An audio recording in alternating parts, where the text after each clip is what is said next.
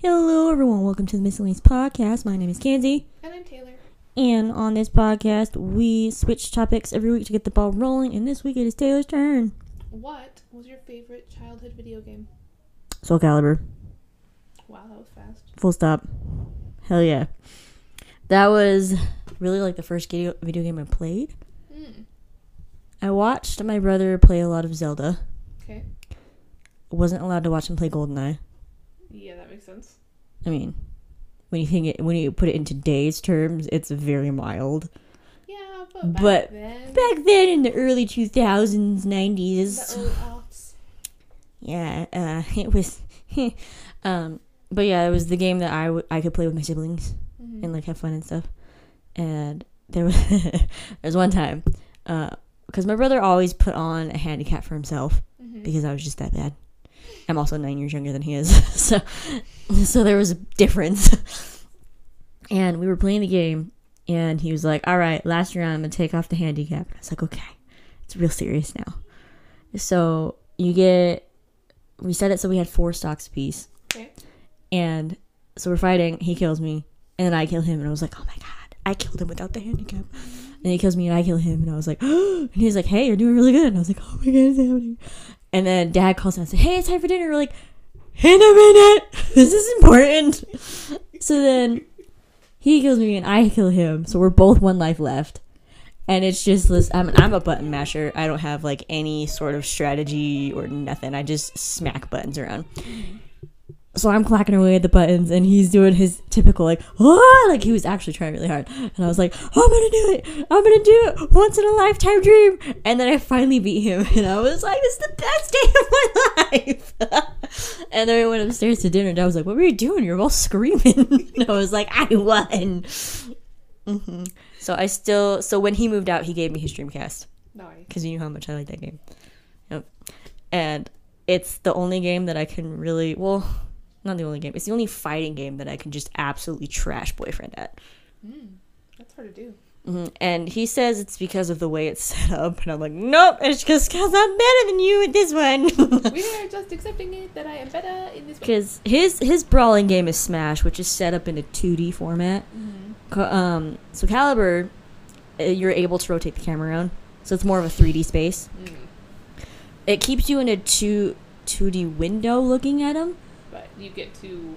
but it is a little bit more involved in the 3D space. That makes sense. Yeah. And it's funny because I try out a lot of moves. Mhm. Well, well, like I fight with him and I'm like trying this combo and trying to get that combo down. And then when I get tired of him winning, I just go, fine, you know what? and then I beat him. but one time, my brother came over and was watching me and boyfriend play, and he's like, I'm gonna try. it was great. Um, because you can knock each other off the stage. Mhm. And so my brother would lead him over to the end and just punt him right off. And that's how he won every single fight was by knocking him off the stage. And after they were done, my brother was like, I have never knocked someone off the stage that many times before. And I was like, I was like, humbled boyfriend. Also, any racing game, I smoke him too. hmm I don't think I would have expected that one. yeah, if it's a racing game, I destroy him. Unless it's Mario Kart, cannot. He's figured out. You know how like when you do the drift thing and you get the blue sparks and you go really fast. Yeah. He's figured out how to do that almost the whole way through the track. What? Yeah, so he just like flies past everyone. That's ridiculous. Yeah, the last time I played Mario Kart, we were playing live, and I was starting. it was one of the things I would be in like second place behind him, and then right before the finish line, someone would shell me, and then I'd be in like ninth place, and I was getting to the point where I was like, "Boyfriend, I love you, and you can keep playing this, but I'm starting to get to the point where I'm mad, and this isn't fun anymore." I was like, "So I need to take a break." I'm gonna start hurling things. I was like, before I was just like frustrated, like, oh, I'm gonna get you back. But when I start getting like mad to the point where it's not fun anymore, I'm like, okay, I need to calm down and have a break. Yeah. I once put down Lego Harry Potter, I think the second one, for about three months because I couldn't get up into the basilisk head. Like, Here's the deal. I'm really bad at platforming. I am just- so bad at platformers. So there's a game we played. It's called Nier Automata. It's such a good game, and the music in there, ah, it's so good. Anyways, um, there was a boss battle that you know how it comes in phases. Like they'll do this thing, and this thing happens, and then this thing changes. Like, and on the third phase, it would create platforms, and they would go up in the air. And you'd have to climb up platforms to get there to hit him. I could not get to the third platform to save my life. It was so bad to the point where during that boss battle, I would give the controller to boyfriend so that he could get up there, and then I would continue to fight. I'm not gonna lie. There, there was a family. There is a family friend, and when he was young, I would. Uh, You turn yourself up just a smidgen. I can turn myself up. No, I can't. I gotta say what I'm doing here. She's triple tasking. yeah. Am I better? Yeah, it's a little better. Yeah, it's better. I'm in. I'm not gonna lie. Yeah, I. uh I think it was a game on my phone. I would walk in to go to martial arts, and I'd hand him my phone and be like, "Fix it," and he'd get me past a point, and then he'd hand it back and be like, "Thanks." I don't remember what it was for. um, yeah, but like, I didn't play a lot of fighting games as a kid because they just weren't fun for me. Like, I would get to that point of rage like really fast. Like, this Mm. isn't fun anymore. So I just played a lot of like goal achieving games. Like, my favorite was probably SpongeBob SquarePants. I don't remember what it was. Well, my parent, my sister apparently found it for the Switch, which is the only reason I want to get a Switch, so I can play that game again. um, you might like uh, shoot. To starts with a T. It's a puzzle-solving game with a robot AI. Talos something. I don't know. But you actually might really like it. Um, because it's a it's a puzzle game basically the whole way through. Yeah. There's, I mean, there's a little bit of risk, but it's because part of the puzzle will kill you if you're not careful. Ooh. So, but I mean, like, if you die, you just start over. Yeah, well, that's not bad. Yeah. So it's like some of them are really hard to the point where me, where I was like, boyfriend, you played this, and he was like, I know, but I don't remember how I solved it, and then we'd have to Google it, and then I'd be like, oh, duh. It's really some of them are really hard though because it involves time. Mm. So you would make a recording of yourself doing certain steps, and then you go back and hit the plus play on the recording, Mm-hmm. and then real you would use recording while you are doing stuff. So there'd be two of you moving around. So so you had to like think in layers. No. It was really weird. It was okay, so I'm the recording and this so so I'm recording, I'm going over here and I would think of like what the person okay, and then real me is gonna come over here and then I have to step on this. And then recording me is gonna carry the platform over here while I'm on it. And I'm gonna stand here, I'm gonna do this thing. Okay, then another No. Yeah. It was really weird, but it was really cool. No. Uh speaking of video games, Hmm. I have an absolute favorite. I'm obsession. Because I always liked Final Fantasy VII. I never played it though, because I was too little when it came out, and by the time I got interested, like my PS1 was like on its last legs, and then it like disappeared. So we had PS2, Yeah. which wasn't backwards compatible back then, so I just had to like dream about it until YouTube was like, "Hey." And then even then it was like there was like almost no content for it for me. So I was just like living vicariously through people who'd played it. so when the remake finally came out, the remake that we heard like, "Hey, we're doing a remake." Basically, we're going to take the original game and give it all of the brand new graphics of current games Oh wow. and do a little bit of story update and change, which is just brilliant, by the way. Um, and it actually is influenced marginally by your choices, Okay. just a little bit. Not as hugely as with Until Dawn. Okay. Yeah, where if you make that choice, this character's for sure gonna die.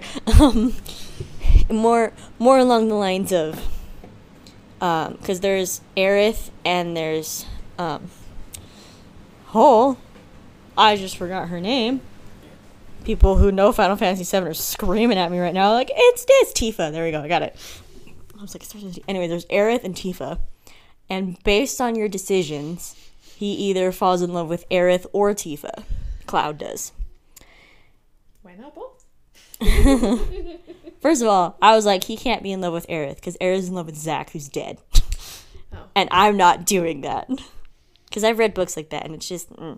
if it's the point where they're like they're not moved on from them and they're still mourning, and someone's like I'm in love with you, and they're like I'm still really sad. I'm like that's, stop it, That's dude. Yeah, so I was like, besides, you've known Tifa since you were like four. I was like, Tifa has been in your life from the beginning. You guys grew up together in the slums, and you've known Aerith for like a total of a week. Yeah. yeah, so I was like, no. Aerith's a great character. She's amazing. I love her. But for my little romance heart, I'm like, childhood friend, person you've known forever. Who knows you? Instead of Aerith. Because Cloud, by the way, if you haven't picked up on it, Final Fantasy VII Remake is my favorite game ever. because Cloud, um, he got all jumbled up, so he thinks that he's a super soldier, but he's not. He's just a regular guy Oh jeez. And he got all jumbled up because Zack, his best friend, was telling him, "Here's my life as a super soldier. Like, hey, I got this mission thing. Want to come with me?"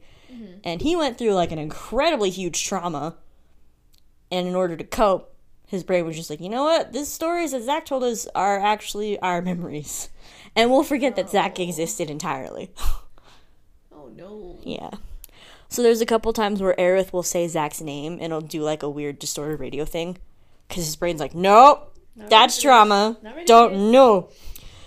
And the big bad guy, Sephiroth, was actually really good friends with Zack. Mm. Like they were, he was like top soldier, like they were good to go kind of thing. And well, I guess Cloud kind of is a super soldier. He got thrown thrown into the serum. Um. So like, Sephiroth obviously went crazy, and then Zack was like, "I have to save Cloud." And in their final stand, as he broke Cloud out, and Cloud's like having his whole like, I was just in super soldier serum, and now I feel horrible and awful, and my body's trying to remake itself. Ah. so Gross. and so basically, Cloud's just a real traumatized boy, and I love him. I love him so much. And like the voice actors they got for the English version are so freaking good. yeah. Like I am proud of the effort they put in. Sometimes I swear it's like it's really hit or miss. hmm Which is why I like Studio Ghibli. Like I so appreciate they really just look high and low for people to be in these roles. They, they will find who they want and they will get you in this role. Mm-hmm. Which is like every time I watch um Howl's Moving Castle, It's Christian. I remember I the day I learned it was Christian Bale, I felt like my brain exploded. I was like, "What? Batman? what?" Because Christian Bale is actually like he's such a phenomenal actor. Mhm. He's so good. I think that's. I kind of felt that same way when I learned that like Mark Hamill was such a like prolific voice actor. I know, like he's huge. Yeah. I think it's funny because people only know him as like Luke Skywalker. I'm like, the man has like voiced so many things. But I think that was a really smart move for him mm-hmm. because he was like, my face will forever be Luke Skywalker. I like acting. I'm just gonna go into voice acting, Mm-hmm. and especially with the range he has. Oh yeah, like he's most famously known for Joker. Yeah, and he's also Batman, Mm-hmm. and he's also He's so many, dude. cop in that show. I think that was the other one. He's he's so many. He's so good. Because I think a lot of people forget like the reason Mark Hamill is still like really successful is because he's voice acting, Mhm. and you don't see his face. Yeah. And if you're not paying attention, you won't hear him because he's putting on the voice. Yeah. Voice acting would be really fun. Dude, I learned that the voice actor for Aang um, wasn't even in the same state What? because he was so little. He was still in school. So he would go to school, come home, and record his lines and send them off to LA. So he like didn't even meet the cast until like way later. Oh, That'd be such a weird experience. I know. To be like, I'm the front runner of a show and I haven't even met the voice actor of Katara and Sokka yet. Weird. Which is funny, is because the only person I know is Dante Basco, and that's because he's Rufio. I don't know any of the other actors' names. All I know is Dante good about that. Like I don't, I don't need to know. hmm I will say so for, for voice actors. There's a pretty awesome kids show called Bluey. Dude, None of the kid actors are. Uh, children? no, they're they're all children, Mm-hmm. but none of them are. Um, none of their names are released. Oh, good, good, Yeah. good. So Keep them nobody, safe. they don't get credit they're not listed for credit on the the credit scenes or anything. hmm Just Pro- so, they can That's that's smart because they're like these kids are like having a good time doing a voice acting career, but also like the public should have no idea who they are so that they can like be a child. Mhm. Which means because they're not being pressured so horribly, their voice acting comes across way better. like Although Kelsey did say, she I was like, yeah, Bluey. She's like, oh, I've heard so many people talk about Bluey. She's like, you know what Bluey is? Bluey is a show for the adults it's a grown in the show. disguise of four children. She's like, it is literally a grown up show. It's, I've heard somebody describe it as parenting. It's a parenting show that kids enjoy. hmm And I was like, yeah, that's Because I've watched a lot of full grown adult men and women get incredibly teary eyed over some Bluey episodes. so there's one I haven't seen one, but okay, so there's one where Bluey and Bingo, her little sister, are playing like pregnancy hmm and didn't they uh, ban that one or something? No. So what happens with that one that's super emotional is I think Bluey has the balloon, maybe Bingo, but at one point they're they're showing off to mom and dad and it pops and immediately dad grabs mom's hand before starting to help with the boy with help with No way! Yeah, immediately and it's so it's like blink and you'll miss it, but immediately like she just mom goes still, dad grabs her hand, and then they help the girls process that like whatever happened. And so the thought is No way. The thought is that mom had a miscarriage. Visual Bluey. storytelling in a children. Ah! Ah, there's an episode. There's an episode where their dad is like pretend pregnant with Bingo again, and they get the neighbor involved to deliver the baby. That's funny. I love Bluey. Like I love watching Bluey. Like that's a show that I would turn on and sit down and watch. It's so cute. Mm-hmm. Because that's one of those things of it, they're like, oh, it's a kids show, but you can tell the artists put a lot of effort into it Well, because they did visual storytelling without saying anything, and all the adults picked up on it. Yeah. The kids probably know something happened there, but they don't know. they don't know what. They don't know enough about stuff to even make an inference. But all every single adult went, oh my god, And they don't shy away from like heavy topics. mm. which is why Avatar was such a great cartoon. Yeah. It was Come on, my little twelve-year-old brain about war, War. crimes and like, you know that, uh, ah. and the things people were doing to just survive. Yeah. Like and then Jet dying, like Yeah, what? just freaking dying, and then Toph being like, he's lying, and you're like, it ah. was like oh no. and then and then they throw the tales of Ba Sing Se at you. Beams on the vine. like, come on. so. There was a guy who was watching Avatar for the first time, and everyone said, "Make sure you record your live action, record yourself when you when it's Iroh's turn." So he did. And he's like, "Hey, this is pretty great. Oh, look at him. He's the robber. He's showing him how to do it better, but also like how to be a better person." He's like, "Oh, what's he doing on the hill? Eh, his his son died." And then he like you see a little turn. He's like. You guys said this was. I am not okay. just like, ah. literally, literally, I can just like our mutual friend Steph. I can just send her leaves on the vine, and she will like send me a message back. She'll be like sobbing. She's like, "I hate you. Leave me alone." leave me alone. And I'm just like, but it's so. It was so impactful as a kid. Well, especially when you learn that like his son died in a decision that Iroh made. Yeah. Like he's literally directly responsible for the death of his son. Yeah. Well, not even just that. Like, like watching the character growth and development of everyone. Like, sometimes they made bad choices, and they mm-hmm. literally had to deal with the consequences of Yeah. making that bad choice. I made a choice, here's the consequence. yeah. It wasn't I made a choice and we'll just pretend that never happened. Yeah. Like Zuko dealt with the consequences of his choices of him and Katara having a moment in the show of like and she's like, Listen, you're not actually like that bad of a guy. Like you're actually really traumatized. And then his trauma kicked in and he fell back on what he knew. okay, but like, what a But- what a more realistic explanation or example of what true healing looks like. It's not a linear line. Mm-hmm. Which is why when he finally is like, you know what, I gotta help these guys, Katara's the last one to let him in because she was the first one to let him in. she was the first one to be betrayed by him. Yeah, so she was like, no, I know she your true like- character. And No. she's like, oh. And then I love Aang though. Because when he saw, like, when he gets rescued by the blue spirit and then he sees it's Zuko, he almost leaves him. He thought about it. He thought about it and then he's like, I can't. And then when he wakes up, he's like, you know, I think if we were met at a different time, we could have been friends. Like, Aang knows this, Yeah.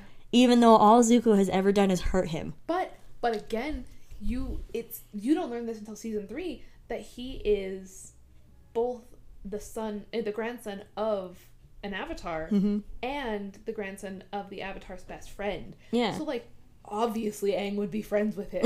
I know. Ugh. and also, I just like that. I mean, even with Korra, like both avatars, personality wise, were what the opposite of what the world needed. yeah. So it's like it's literally like designed to be like, hey, this is who you are, mm-hmm. but here's what people need. Because Aang was such a incredible pacifist. I like the term pacifist because it's someone who chooses peace even though they're incredi- incredibly capable of great violence. Yeah. That's what a pacifist is. Not someone going, I don't like fight, so I don't fight. It's I am really good at fighting, but I'm a pacifist because I am choosing actively to integrate into peace Yes. even though I could totally just body all of you. I think peace is a harder choice. hmm So, and I, I think that's one thing that I learned from Avatar at such a young age is that peace is a choice hmm and it's a repeated choice. Because what you can see the minute Aang's peace is shattered, like he is not a peaceful person. No. The second Appa disappears from his life, he's very combative. oh my gosh. I he he might have killed someone had Appa not come back. Yeah. Like you can see that he's like working and processing, so by the time they get to processing say he's like doing better about it, but his temper is on the shortest fuse. Oh, oh man. Like Because like by the time they get to Ba Sing Se and they're painting pictures of Appa, Mm-hmm. like he's him and Are like messing around, joking around, like having a good time. but he's like But the second there's like a drama thing, immediate seriousness. Yeah. No time for peace. no. Just I will take you out because I need I can. like it it's so weird. Like if you look at him in the first season, he, like it's literally his last resort is violence. Mm-hmm. Because even when he gets in a first fight with Zuko, he's avoided. But it's also like the techniques he was taught and how he lived his life. Mm-hmm. Like Because airbending is very much like go with the flow. So every move that was coming at him, he would just redirect. And every time he like did a move back, it was usually a redirection into that, and it was never like super harmful. I mean, I say that even though he just like blasted a massive column of wind at you and you flew back thirty feet, but but nobody like died. Yeah. But you didn't get hurt. You were just removed from the situation. Mhm, He removes you from the situation. Whereas in the second book, he is like throwing people left and right. There's just some weird noises and I can't figure out what it is. That tapping noise? There's a tapping noise, but then there's like a weird wet noise. Sounds like keys clacking. Oh, Avery, will you put water in the cat's water?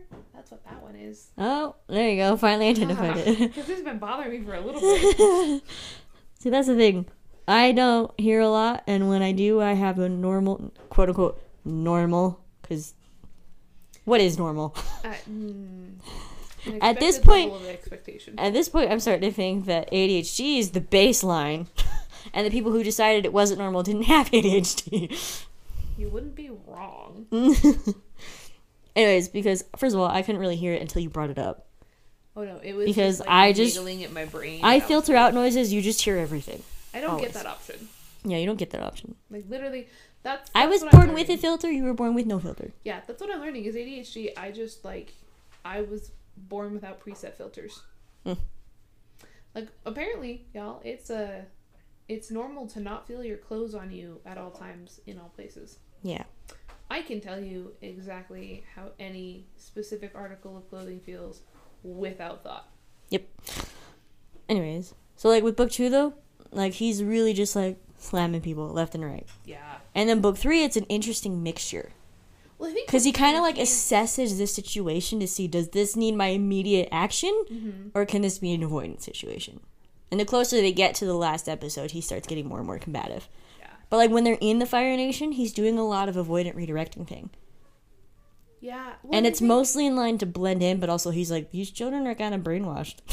Well, they're they're they're children. hmm Like, but I think also it's he's had enough time to sit with that side of himself Mm-hmm. to assess what kind of avatar he wants to be. Mm-hmm. Which I think is funny because somebody brought it up. We're like, so did you kill the fire? Because no, I took away his bending. I found a solution. And then it goes, Sock, cuts to Sock, and he's like, we literally just ran an airship into another one and killed everyone on board. Like we literally just murdered like thousands of Fire Nation people right in front of you. what? But Aang didn't do it, so Aang is Aang, with himself. yes, Aang never had to kill anyone, which Sokka didn't have a problem with it. Sokka also different trauma. Yes, his So- trauma was its kill or be killed. Yeah. from a literal experience. Also, out of all the scenes in Avatar that are most emotionally pack- impactful for me, it's when Sokka and Toph fall. Sokka like breaks his leg, and he's holding on to Toph, and he's like about to cry, and he's like, "I don't think Boomerang's coming back." And then they're about to die, and all Toph can see is nothing. All she has is her hand in Sokka's and all all she has is his hand and her his voice, and that's all she has in her world. Which was so traumatizing. I know, which is like when we get into Korra, which again I didn't really enjoy it. Like I know it had its good things and its bad things, Well, but I it heard- just I heard that the reason that it was so wonky is because it was only supposed to have one season. and then they only approved a season at a time, so they Yeah. couldn't have an overarching story. Mhm. And Because if it had been just the one season, Mhm. okay. Because they only read it for one season, and then it's like you have to fill in things, which makes it way harder. yeah, So you have to pick at threads that weren't really there. because you closed everything up because it's supposed to be one season. hmm But, but I think it's just so. A lot of Toph's kids emulate Sokka. I sorry. Yes, I see you smiling because I think you can hear my kiddo. I didn't hear what he said. I heard him. Oh, he's he's singing bingo at the door. um, but a lot of people are like, I think that Toph's children are Sokka's, and then I was like, but what about Suki? Like, where is she? Like, even when you show all of them as an adult, Suki's not there. Where did she go? What happened to her? I don't know. Did she freaking die? Oh, poor Sokka. Because I think Sokka is too good of a person. Because like Oh, I don't, He would he would have never. he would have never cheated on Suki. No. First of all, they're either broken up or she's like dead. Those are the options. but because of the moments that Toph and Sokka have together, Mm-hmm. like I can see it Oh yeah. for sure. Which is why I think when Sokka died, it makes total sense that Toph just was like quit the world I'm and done. left. Bye. Because like her landline to the connection of the world was Sokka. For a lot of it, yeah. Mm-hmm. Well, I think especially that one traumatizing moment would just have solidified that for her. It's like seriously, when she falls into the water and Suki saves her, and she's like, "Oh, Sokka," and then she's like, "You can let me drown now," which kind of gives a hint that she's a little bit crashing hardcore on him. She's also young. Mhm. Like, we don't remember that first crash. It was weird. Mm-hmm. But I was like, I could see it, which kind of explains like it's interesting because like watching her be an adult in the clips that I've seen. I didn't. I never finished Korra. I got really really bored. I um, never even started. I think I got halfway through season two and I was like, I'm bored. Like, I get she's traumatized, but I'm bored. like, I can't. I'm really bored. um, but it's interesting seeing her like be a cop person with all these rules, That's not which Toph Beifong at all. yeah, which didn't make sense to me because I was like, her entire childhood was being confined to rules and she hated every second of it. And yet here she is being the rule person in this new city. I will say though, they finally finished up Arthur, and DW being the cop. That makes sense. That makes a lot of sense. DW was already trying to police people when she was like four. Yes. So her turning up to be the police officer, I was like, that tracks. Mm, That okay. tracks. She's definitely a very strong personality. Ow! In case you guys were wondering, there's a tiny human moving around. Technically, I don't even know if she can be called a human yet. Ow. Human yet. There's a parasite moving around. Parasite. I have a parasite. For at least a couple more weeks, and then it'll be a baby. Mm-hmm. I got to hold a baby yesterday.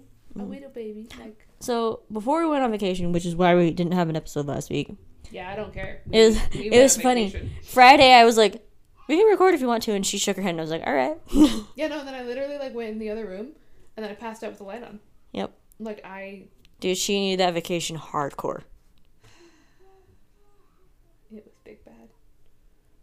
Uh, She got a lot more sleep than you normally would have.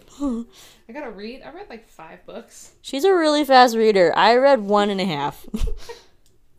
I, this is my life. It's fine. Speaking of the books that I read, Mm. ACOTAR. So Feyre's great and everything. She has her whole story, Mhm. which I Did understand. Huh? Did you finish it? Oh, I did. You did say it did resolve quite a bit, I told you. but I was still like, I was like, I have like forty-five pages left. There's no way. I told you. hmm What are you doing? I just because because I I like that she did switch to Nesta's point of view for the fourth book because Feyre's story was done. Yeah. She'd had her growth complete. and her healing, and she got to be who she was. Mhm. And I do like Feyre a lot. Feyre gives so much of herself to the Too people she loves. She just, too much of herself. hmm which is probably why her and Rhys are such good people for one another because Rhys literally gives all of himself to the point of self destruction. And Feyre's like, no, stop doing that. And she does the same thing, and Rhys is like, no, stop doing that. So it's like they keep each other in check. Whereas Nesta is like, screw you. You don't get any of me. And if you, you. do get me, it's as I, do. am. I will give you only as much as I deem you worthy of. hmm Which is like, so Sibling was telling me, like, she, because I didn't realize I was reading novella. Oh, is it a novella? Yeah. It's like when it's like talking about how she's like she's so depressed she literally doesn't feel anything and in order to feel something she goes and hangs out in the musical taverns and drinks Mm-hmm. and just have sex with anything that moves. Because she's trying to cope, but it's a very destructive coping mechanism. Well, to cope, you actually have to process your trauma. and she just went, no. Well, arguably, I might have done the same thing. So hmm Well, especially because since she since they went into poverty, she was doing just a whole heck of a lot of self-loathing. yes. Because she's like, I'm the oldest sister, and here I am. Well, and also a lot of loathing for her father of like, how dare you not actually try to make this better? hmm And yet he actually was like trying really hard to make it better. He also had trauma. Yeah, he also had trauma that was unresolved and he wasn't dealing with it. Yeah. I I will say I'm not one for grandiose gestures. Mm. Like I understand he thought he was making it all better by coming in to save the girls. Yes, it was stupid important that he hmm brought those backup people. I would have rather he'd been there day in day out. Yeah, I would like he literally was a side a footnote character. Yeah. So like I didn't really care when he did. I was like, oh, but I was mostly like, oh, poor Nesta. Yeah, I was like, "Oh, that's another drama." Okay. Mhm. But it just because Alex was just like, yeah, but she's just like whiny, and I was like, woman, she's traumatized. She's like, she's just so whiny for like hundred pages, and then she's like, and then she's so whiny for the next hundred pages. I was like, listen, this is like a really good portrayal of someone going, I am so traumatized and refuse to freaking deal. Mhm. Until my family stepped in and said, You are going to deal, or still help me God. These be the only thing that saved you from me. and I like that even though it hurt Feyre, Feyre was like dead serious. She's like, You either get better or leave. Yeah. Because I am done. I'm not doing this anymore. Which, arguably, your come to Jesus moment is hard. Yeah. She's literally on rock bottom. Her and Cassian though. I'm just like, hmm. Because I seriously, when they went to Feyre's uh, manor the first time and they see each other, and I was like, "Oh God, please be a thing." I was like, the minute he was like, she's like glaring and like, "I hate everything about you," and he was like, "I am interested," and I was like, "Ah, this the dynamic is perfect." Well, Because Cassian is like such a chill dude, hmm doesn't really let, doesn't let a lot phase him, kind of thing. And Ness was like, "You walked in front of me. I guess that means you die now." And Cassian's just like, "Yeah, yeah, that cute." like, ah, I just love this dynamic. That's, that's my crazy psycho. Mhm. I love my crazy psycho. I know. It kind of like what reading about Cass, uh, Cassian and Nesta, like their whole they are obviously in love from the beginning of this book. Mm-hmm. But Cassian's like, I can't say that. She's not in a place for this. No. Like, he's like, you are 100% my mate, but you are not in a place to deal with that right now. Can, can we just talk about our favorite character from the book? The house. I know! the house is fantastic! I love the house! Oh, I love it. I was like, oh. Ugh. I love that, like, the house was like, yes, thank you. I will take a new book to read. Here you go, have some new ones. And I was like, I like that she was like, what else you got in here? And just go, boom, like these. I love these ones. she's like, okay. And then I like when she comes and she's like, so, this is a book I got for you. And just, thank you. just like, no one ever talks to me. Okay. You know, but also I just love that when she went down into the dark, Mm-hmm. and it was the house literally being like, "Hey, you're traumatized." Like I get that. Like I, I'm darkness too. But every time it reached out, Yeah. people were like, "Oh no, no, no!" And he was like, "Oh." Well, but when she was in there and she was like, "No, like I see the darkest of you, and I'm okay." yeah. And the was like, "Good," because I need it. yeah. and I do love that Rhys was like, "Well." You can have the house because it likes you more than anyone. and I was like, ah! yes, Rhys, because the house would choose her over And I did like the story decision of having Nesta not finish the blood rite I think it was because it was more important for her to stand up for people she loves. yes. Well, she needed that arc. Like that Mm-hmm. was that was her redemption moment. Because her entire life is me first, me first, me 1st And that point was no, you first. Yeah.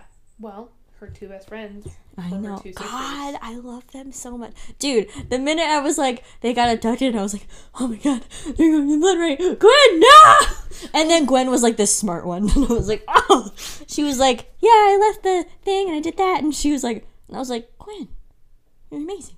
The other two were dumb. I was like, I was so worried about her that I was like, why was I worried about you? You're the only one that's fine. Yeah. Well, the when they did the the the trial run to like actually like pass for the blood rites, I was mm-hmm. like, oh, I see where this is going. All right, cool. Mm-hmm. nope.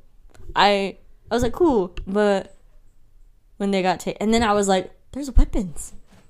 Who on earth? I was like trying to figure out who sabotaged it, and then it was like, and they're like Briallyn, and I was like, oh duh, evil queen. That would make sense, Yeah. dude. Who's when she got Cassian though, I was like. That's when I sent you that video. I was because she was like, she got Cassie with the crown, and I was like, there is not enough pages for this to be resolved. Don't I you? I felt a little bit miffed though. It was literally like two seconds of Cassian under control, and then it was fine. I think I it would have made the book a lot longer, but it would have been really like I would have been stressed out of my mind if Cassian had been caught for a while, yeah. especially with Az being right there and not ah. The emotional fallout of that should have been way bigger. Because it was like Az was like no, and then nothing. Whereas like if we cut back to like Az going back to Rhys and be like, so Cassian's caught, I would have been like, oh my god. Which is why they didn't want Az to go in in the first place. dummies. Rhys and Feyre making a bond that if Which one was, like- the other dies. I'm like, are you effing kidding me? You're Well, which is funny because when I read that, I was like, ah, cute. And then they're like, Re- she's, they're like, Faye, who could die terrible? And I was like, oh my god, you're both so dumb. Yeah. But also, like, that came out of a purely traumatized reaction. Yes. And I was Because Rhys watched Feyre die, and it was horrifying for him. And then she watched Rhys die, and it was horrifying for her. And both of them were like, I can't do that. I cannot live when you don't exist. Which is like kind of a toxic way to be with someone. But like, But also, like, that bond, that bargain is 100% a trauma response. I'm aware, but it's still dumb. I know. But also, I like that at the end of the book, they're like, hey, by the way, how they keep saying the mother, like, that's a real thing. And you're like, oh, okay. like, because you know it is, but then it's like, here's, I'm to put like a little kernel of evidence that it is real because Nesta gave the power back to the cauldron, but the mother was like, how about you just had a smidgen of it? just, just this much. Yeah. This much I give back to you. Uh huh. And you're like, oh, there is a god in this universe. Okay. Because it's like it's not it's not just like a religion. This is a real thing, okay? Because every single fi- person on the planet that is Fae, anyways, believes in the mother, hmm regardless of how they feel about things. Yeah. So I was like, hmm. Also, how the King of Hybern died, I didn't know how I felt about it. because they brought him up to be this big bad awesomeness, and then weak can't fight Lane takes him out, and I was like, hold on, what? I will say, I will say, books have always taught me that the big bad needs to be taken out by a big bad action. Mm-hmm. Well, because your villain is only as smart as your hero.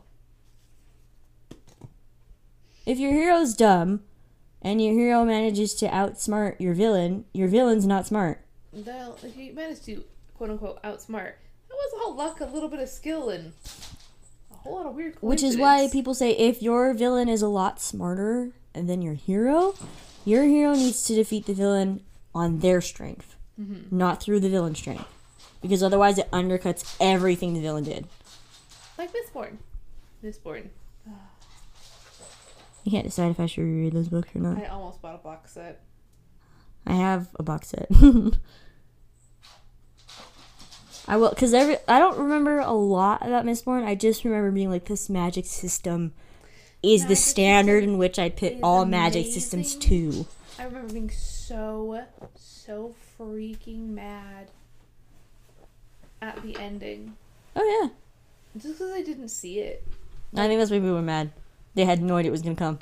You're just like, what? Okay, but like, What? I am so well read that, like, Along with the speed you read books too, like it, I read a lot, but I, you know, uh, autistic um, pattern recognition mm-hmm. is like, you see the formula of books very regularly. yeah, it's it's arguably Which is why- non-autistic person's rate. Which is why I tell people like if you want a really good fantasy, you need to read Brandon Sanderson. Not because he's a household name, because he's just that good. he's fantastic. Like he is just that good. Because he takes the regular fantasy thing and then he creates something new to go in it. Like the Flesh is itchy. the the Knights of Radiant series, whatever it's called. Yes, I need to get caught up on that one. I I'm only like a book and a half in. I got just like I keep four. I keep getting really distracted with other things. But they're so good. Anyways, um, it is definitely farm boy becomes hero kind of thing. But he's taken a trope and just really twisted it to be something new. Which is how you're supposed to do trope well. kind of like the Son of the Black Sword by uh, Larry Correia. I don't think I read I Larry that's a Correia good may be one. one of my favorite authors, but I'm so behind on how many on his books. Oh, that one's been out for The word so behind is key there. almost 10 years. Yes, he's so behind. So I actually really liked it. It he, took the the hero trope and flipped it on its head. hmm Like the the chosen hero, the the special one, flipped it on its head. It was See, that's how you do it, like, because the trope isn't a bad thing. It's just doing a new fun thing with it. What are you even doing, kitty cat? You know. Uh, that's what Brandon Sanderson does. He takes the typical tropes of a fantasy novel and then creates something new out of it.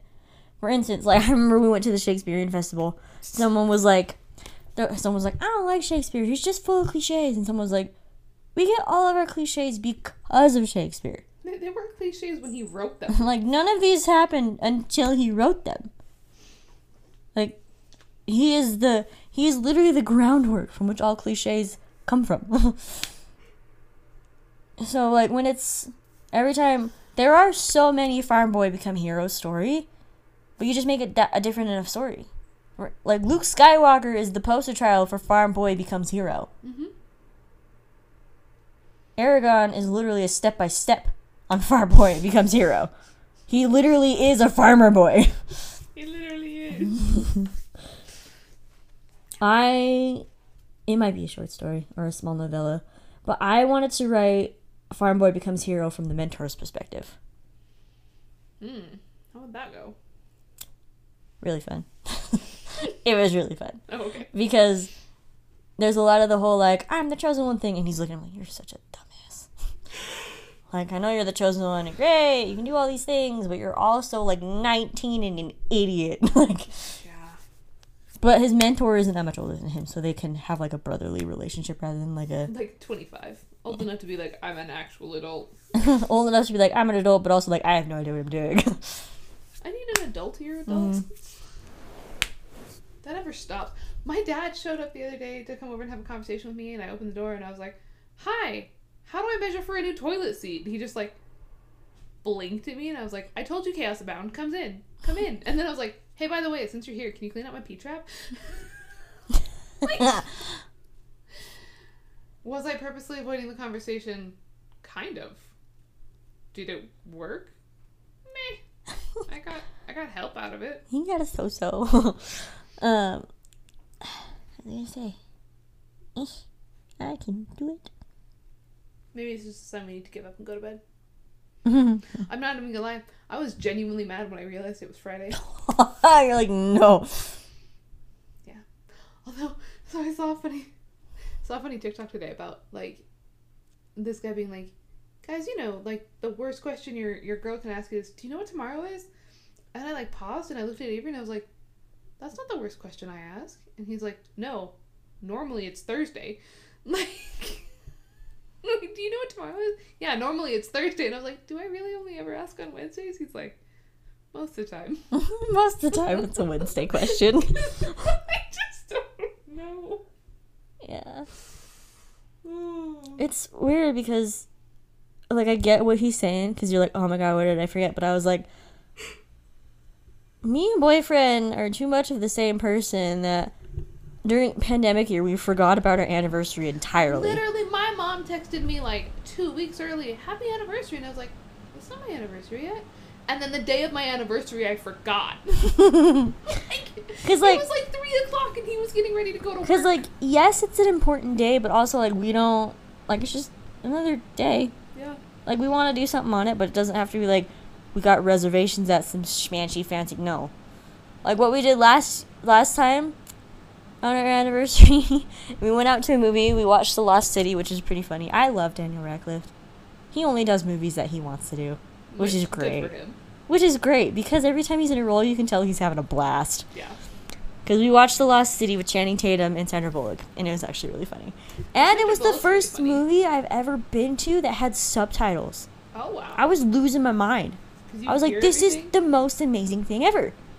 Because I watch everything I watch with subtitles. with subtitles, unless it's YouTube and it's like the predictive one. I don't know. Because a lot of the times I'm distracted by how incorrect it is. Yeah. But I mean, if it's got subtitles and they're accurate, it's on. Because, first of all, I am hearing impaired. and my whole entire family's gotten to the point where subtitles are just a necessity. And it's funny because we'll be watching a movie, and like, if we haven't turned the subtitles on, or like it's a program that's different and we didn't turn on that option, my mom be like, What do you say? My dad be like, What do you say? And eventually, we'll just grab the remote and turn on the subtitles, and everyone goes, "Oh, okay." like, oh, that's why I'm having a hard time watching this movie because I'm missing a lot. Because a lot of movies they don't do it so much anymore, but it used to be like they would whisper when they would talk, and then the action would kick in, and you'd have to turn it down because it would be like exploding through your eardrums and breaking your house apart, and then they would talk so quietly you'd have to turn the volume all the way up. So apparently, ads on television have like legal requirements that like they can't be louder than a certain level. Mm-hmm. That's why sometimes ads on like streaming services are terrible because we don't have that same law for streaming services. That would explain why you're just sitting there watching until the movie and you're like, oh my gosh, what a ha! But I pay for YouTube because I refuse. Yeah, my mom, I somehow got kicked off of the uh, Spotify premium account, and I was like, the family premium account. I was like, Mom, Mom, did, did, did you need to tell me something? And she's like, No, that's weird. I'll add you back. Hold on. I Dude, like, I weird." did not last very long on the free version of Spotify. I lasted on the free version of um, Pandora. And then I paid for it for a little while, and I went back to the free version, and then I moved over to Spotify, and I started paying for that pretty quickly. Because Pandora wasn't that bad. Because you would get a lot of songs and then, like, the occasional ad. And it's usually the same one to the point where I could start quoting the ad. But Spotify, it was like four songs and then, like, two or three minutes of ads. And I was like, I There can't. are certain podcasts I listen to that like I know when the ad starts and I I've gotten so good that I can either skip forward that many 15 seconds or I go click oh look the ad is over I mean, I get it. Like, get your hustle, get your earnings.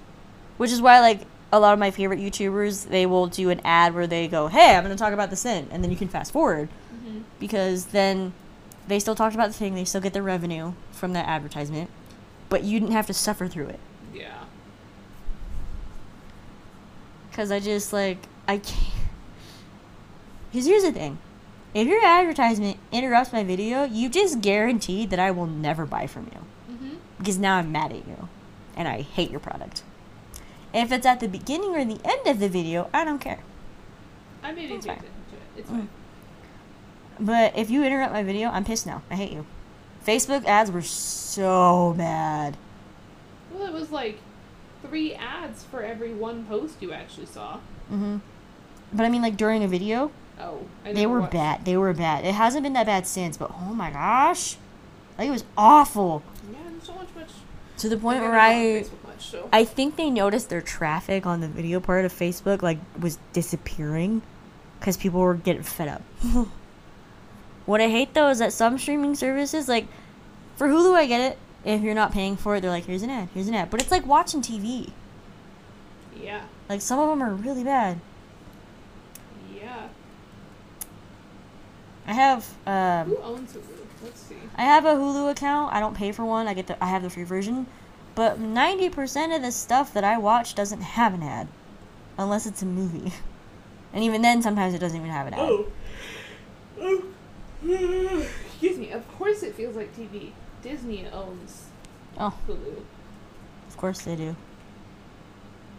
Disney's trying to rule the planet. Well, if they will put in effort for conservation and fixing our global um, temperature crisis, I'm all for it.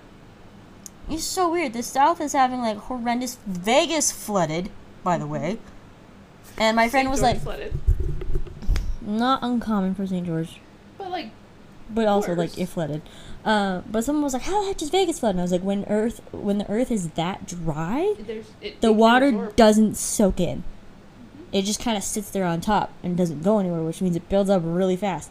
If you have, which is why the rainforest doesn't flood very often because the water just goes right into the dirt, just Yep. right there. So I was like, that's why if Vegas had like a light drizzle for three or four days, they would have been fine. Yeah. But they got a massive downpour, just. poof. Which is interesting because, like, I know we're having a drought crisis, but we've been getting, like, a surprising amount of rain. Yeah, but none of it is staying. Mm-mm. It's not raining long enough or hard enough for it to, like, make an impact. Yeah. What we need is just, like, four or five days of, like, a good downpour on the mountain specifically, because then all those rivers can feed in. Which is why the Great Salt Lake is disappearing, because none of the rivers are reaching it anymore. Antelope Island is no longer an island. That's weird hmm to think about. Hasn't been one for a while. I haven't been there since I was like 10 or something. Last time I was there, my brother threw a rock at a bison. and The bison charged the fence. My dad was like, "What did I tell you?" it, it's kind of one of those things where you go, I t- "Don't do that, don't do that." All right, fine. Find out, and then you find out, and you're like, "Oh no, sucks for you." I've done that to my kids. Be like, don't, don't. All right. Ah! Yeah, I, I were, were you jumping on the couch? Yeah, yeah. I told you that if you want to jump, just jump on a trampoline. Mhm. couch is on a trampoline. Yeah, mine. We have hammocks that go with the trailer. Whenever my mom and dad will set them up, and every once in a while, my nephews will forget that it's not a toy, and they'll start swinging around, and they get swing just right enough that they fall out and just goes boom, and it's hard enough that you just all the air just flies flees from you, and then like ah, and then like Kelsey will obviously like do the whole month like oh I'm sorry that sucked, but she was like I told you it would happen. Like I told you this would happen. Like what did I say? Yeah, I think it was like. Oh, I don't remember what age it was, but it, at some decently old age, kids can only. I'm gonna have to look it up. I think it was like eight or something. By eight, kids can only control their impulses twenty percent of the time. Yeah, My oldest nephew's eight. Yeah, only twenty percent of the time can they control their own impulses. That's why parents are important. uh, I think the one time that I heard Kelsey do mom voice and I was like, oh my god. It's like I heard her use it and I'm like, oh, they're in trouble. But the one time I heard her use it in the way that I was like, who is that? um, she was changing oldest nephew's diaper, and I can't remember if 2.0 nephew was born yet. But she was he hated having his diaper changed to the point that's why she started potty training him so early because he hated it so much. And Which is arguably a very good reason. and I just heard you do not kick mom like that, and it's because she was changing him and he kicked her right in the face. Hard enough that she like I think she got a bloody nose. But I hear this smack. Like she spanked him real hard and was like, "You do not do that." Yeah. Cause he was like fussing, and the minute I heard that smack in her voice, not a peep out of him. Cause she was done, and my dad from the kitchen was like, he was like, "That's a dead child." Literally 1.0 was like bouncing on my bed and then like bounced up underneath me and slammed my glasses into my like eye socket and it was just like ow. And he's like, "Mama, you hurt me." And I was like, "Mhm, you also hurt me because you weren't paying attention." Mind you, this was after he double knee jumped on my belly. It was an accident. He was trying to get over me, but he double knee landed. Ugh. His sister didn't like that. And then you're like, "Don't throw the child. Do not throw the child." No, I went and did my pain thing, and I was like, Avery! Because at that point, 1.0 was feeling better, so he was jumping back and forth across my body again. Child. Um, I did you see that video of his like what happens when you've told them repeatedly to leave the ducks alone? So then the kid goes over there, literally snatches a baby duck out of the water, and is shocked when the mom is like, "Absolutely not!" and just goes full on, "I'm gonna kill this child," like terrified scream. And instead of being like, "Oh no," the kid, you're like, "Eh, you deserve that." yeah, no, because there's a point. It's like, I, I told you. like, I'll oh look, you." if it isn't the consequences of my own actions. Like here comes a consequence, consequence, consequence, consequences follow me right now. Yeah. That's the one thing I do like about Comic Con. Deadpool's show up, and they just have fun. Because like Deadpool might be an anti-hero, but he's like a good guy. It's a. are we? Are I think we're done. I think we're nearing the close. Past the close. I missed the exit three stops back. I'd like to be done now. It's the worst when you space out enough driving that you're like, oh wait, that was the exit. Especially when you live in our dr- have to drive everywhere city. It's a long time before you get to I the will next one. say, I will say, I really struggle with depth perception on Google Maps to like real life. Yeah, I got firsthand experience in Portland. It happens. I will. I but like, but ha- it your ex- happens even to me. but your the excuse you have is that was a really freaking weird it direction. was so weird, It was and odd. the signs weren't helping. It was because it was like we're getting on the freeway, and then there was like neighborhood entrances on the freeway entrance. It was really weird. You have to like flip a Yui around a block to get on the freeway. It was weird. It was weird. So when we blew past, it was like rerouting. We were both like, "Wait, what? What do you mean like, rerouting?" "Wait, What? That was no. I did the, the next one. And then we were getting like on the off thing, and the corner happened so fast. There was no warning, or nothing. It was just like, "Oh my god, slam the brake!" Yeah.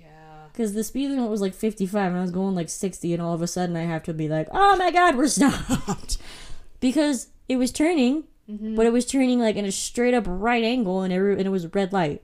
Yeah. Which Utah is very good at being like, hey, you're driving at a fast speed. The light up, up there is changing. Here's some flashing lights to let you know it's time to slow down.